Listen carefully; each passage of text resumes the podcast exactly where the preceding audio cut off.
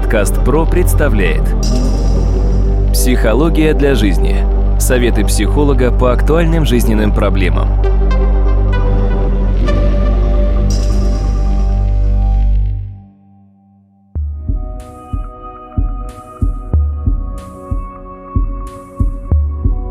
Здравствуйте, дорогие друзья! У микрофона Сергей Чубатков, и сегодня в нашем подкасте мы поговорим о таком явлении, как прокрастинация.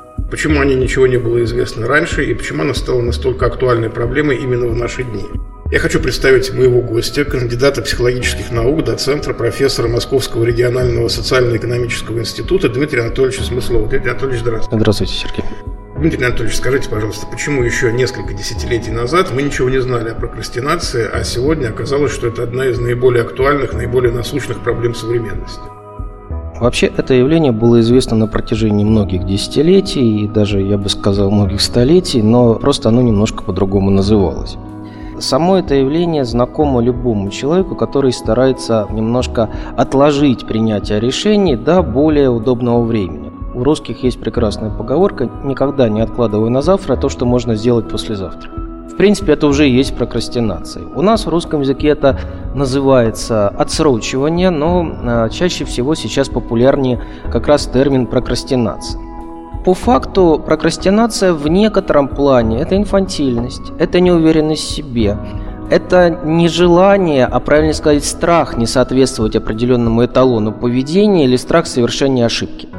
Вот этот страх, он часто может давлеть. Здесь мы можем допустим, вычленить, с одной стороны, когнитивную прокрастинацию, когда человек боится узнать что-то новое, боится понять что-то новое. А бывает эмоциональное, когда ему просто страшно от того, что что-то может произойти. Поэтому лучше не сейчас, лучше через несколько времени. Вот когда что-то болит, не сразу идти к врачу, а через несколько времени. Тоже вариант прокрастинации.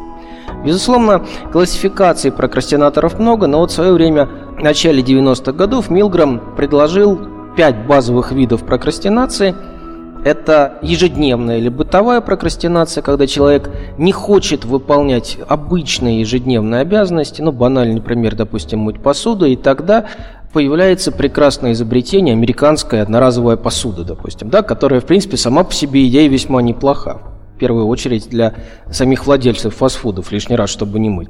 Второе – прокрастинация в принятии решений. Чтобы отсрочивать принятие решений, есть такой сценарий, который называется до определенного периода. То есть, когда я пойму, я обязательно приму решение. А сейчас пока нет. Вот это до определенного периода я пока не могу сказать. Вот как почувствую, сразу девушка говорит, я выйду замуж за тебя, как только пойму, что я готова. А прокрастинация в принятии решений связана с тем, что решения могут быть совершенно незначительные, а принимать их не хочется. И лучше куда-то убежать и найти какое-то переключение. Допустим, абсолютно бесполезное, пустое перелистывание телевизионных каналов вместо того, чтобы заниматься делом, читать книгу, что-то писать и так далее. Невротическая прокрастинация, третий вид, это откладывание жизненно важных каких-то решений в своей жизни для того, чтобы лишний раз не переживать. Меньше ответственности, меньше страха. Прокрастинатор часто достаточно серьезно опасается. Компульсивная прокрастинация, четвертый вид, это как раз такая смесь поведенческой прокрастинации и прокрастинации принятия решений. То есть периодически человек может немножко ее менять для того, чтобы настроить себя на что-то. Ну и академическая прокрастинация известна хорошо школярам, студентам, студиозусам. Каждый из нас наверняка в этой роли был в той или иной степени. Важно то, что человек откладывает на неопределенный срок выполнения каких-то учебных заданий, также мы можем выделить прокрастинаторов пассивных, это тех, которые просто отказываются выполнять какие-то действия, и прокрастинаторов активных, это те, которые, зная дедлайн, осознанно стремятся дойти до конца этого дедлайна. И только в самом последнем случае, в самый последний день принимаются за выполнение этих действий. И что самое интересное, в ряде случаев они оказываются вполне успешными. Возникает только вопрос, зачем они это делают, неужели выброс адреналина столь важен. Но действительно, оказывается, большую часть времени человек пребывает в анабиозе психологическом, а после этого ни с того ни с сего он становится на несколько времени успешным для того, чтобы потом опять впасть в анабиоз. Такое развлечение. Дмитрий Анатольевич, ну так вот все-таки прокрастинация – это расстройство психическое, либо это просто черта характера? Это не болезнь, безусловно, не болезнь, но прокрастинация может быть навязчивой. Тогда человек действительно может бояться совершения каких-то действий, каких-то поступков, и это может действительно постепенно накапливаться и усиливаться.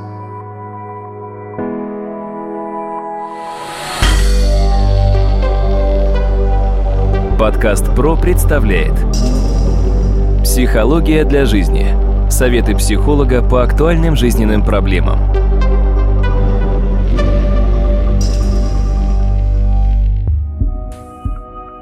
Неужели это только все со знаком минус? Вы вроде бы сказали, что еще у прокрастинации все-таки есть какие-то положительные черты. Да, иногда это бывает. Положительная черта прокрастинатора в том, что иногда люди чувствуют, что еще не время что-то делать. Но все есть яд и все есть лекарство, и все разумно в определенных пределах. В данном случае иногда нужно не торопиться для того, чтобы что-то сделать, что-то принять решение. Но когда вот это желание растягивать необходимость принятия решений начинает усиливаться, вот это как раз часто уже начинает приводить немножко к другим достаточно более печальным событием, когда человек может признаться в том, что он не способен принять решение, он боится, ему некогда, у него нет возможностей, нет сил, а мы прекрасно знаем, что когда человек хочет, он всегда находит время и всегда находит силы и возможности. То есть можно ли утверждать, что такая, казалось бы, сначала, ну, может быть, немного странная, но тем не менее вполне нормальная черта характера может при прогрессе привести к каким-то серьезным психологическим расстройствам? К неврозу, естественно. Но здесь очень многое будет зависеть и от типа характера человека, от его акцентуации. Во многом это сугубо индивидуально, но поясню, все-таки это немножко инфантильность, незрелость, личностная незрелость в ряде случаев, которая вот таким образом себя проявляет. Ну, не будем забывать, что, допустим, Иван Сергеевич Тургенев тоже, когда переживал, он имел особенность внезапно уезжать. Он человеком был очень глубоким, но очень мягким и очень интеллигентным. И это как раз не позволяло ему выходить на конфликт. А какие вообще могут быть отрицательные социальные последствия для человека? Полное отсутствие ответственности за свою жизнь, за свои действия, за свои поступки. Или попытка перекладывать на другого человека в той или иной степени классическая проекция. Суть проекции заключается в том, что мы переносим на другого человека то, что в себе не можем принять и в нем активно не принимаем. Прокрастинатор сможет найти обязательно людей, из-за которых он не может принять решение, не сможет что-то сделать, потому что они есть и они мешают. Но когда исчезают они, появляются другие, которые тоже занимаются этими функциями. Поэтому здесь человек может просто вот в эту петлю попасть и в ней находиться длительное время. Но ведь с прокрастинацией это люди не рождаются, наверное, прокрастинаторами становятся. Что бы вы посоветовали родителям, на какие тревожные звоночки обратить внимание, чтобы их дети не стали прокрастинаторами? Первое. Никогда не бывает идеал. Своих клиентов я всегда учу, что каждый человек имеет право на ошибку. И ошибка – это возможность к изменениям. Если человек все время должен поступать только правильно, наверное, ночью он должен светиться, как чернобыльское яблоко. От, святости, но спать ему будет тяжело. Абсолютных людей, которые совершают только положительные и только хорошие поступки, навряд ли можно встретить только потому, что человек имеет право на выбор и право на ошибку. И вот прокрастинатор не имеет права на ошибку часто. Он боится того, чтобы совершить, допустить эту ошибку. Но ошибка нужна как некоторый путь к изменениям, осознанию. Естественно, не каждый к этому придет, но осознание к изменению. Поэтому просто немножко повышать у ребенка интерес к выполняемому делу и понимать, что первый блин всегда бывает комом. У русских все в поговорках. И здесь то же самое – понимать, что без ошибок не будет открытий, не будет принятия решения. А в ряде случаев открытия и совершаются как первоначальные ошибки, поэтому это тоже ценно и полезно. Часто бывает родители вбивают в голову своих детей то, что те должны быть абсолютно правильными, абсолютными отличниками, абсолютно верно говорить и так далее. Да, во многом это ценно и важно, но очень часто вот этот вот комплекс отличника потом с человеком идет по жизни. И он от него никуда не может уйти, потому что он все должен делать хорошо, все должен делать правильно, но он не понимает, для чего он это делает. Вот человек живет, прекрасно живет свою жизнь, проживает ее, старается делать все верно так, как нужно, а в конце этого пути пустота. Ради чего он это делал? Для чего он пытался это делать? Вот тут возникает вопрос. Поэтому здесь, безусловно, право на ошибку обязательно должно присутствовать. но не право на лень в чистом виде. Хотя лень – двигатель прогресса. Ну вот человек уже в зрелом возрасте осознал себя как личность, уже, может быть, там какой-то определенный период жизни прожил, и вдруг он понимает, я прокрастинатор. Вот с чего ему начать, чтобы изменить себя? Какие бы, может быть, вы методики посоветовали? Какой стиль поведения выбрать? В первую очередь ставить для себя небольшие, незначительные цели, но те, которые можно достичь. Самая простая цель. Все мы каждый день учимся чему-то новому. Так оно устроено. И вот, допустим, поставить для себя цель каждый день фиксировать, чему новому вы научились за этот день. Кажется просто, на самом деле не так просто, но это очень важно. Вот достижение этой цели хотя бы на протяжении нескольких дней уже приводит к тому, что появляется интерес и понимание того, что то, что с вами происходит, вы здесь принимаете живое активное участие в этой жизни, а не вы не пытаетесь со стороны смотреть и немножко бояться этой жизни.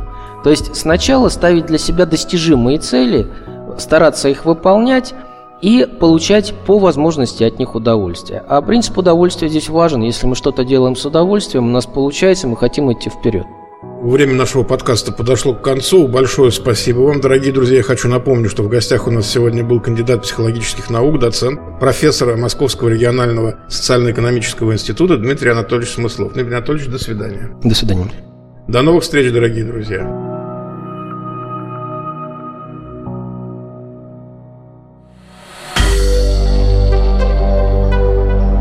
Компания «Подкаст Про». Подкасты премиального качества.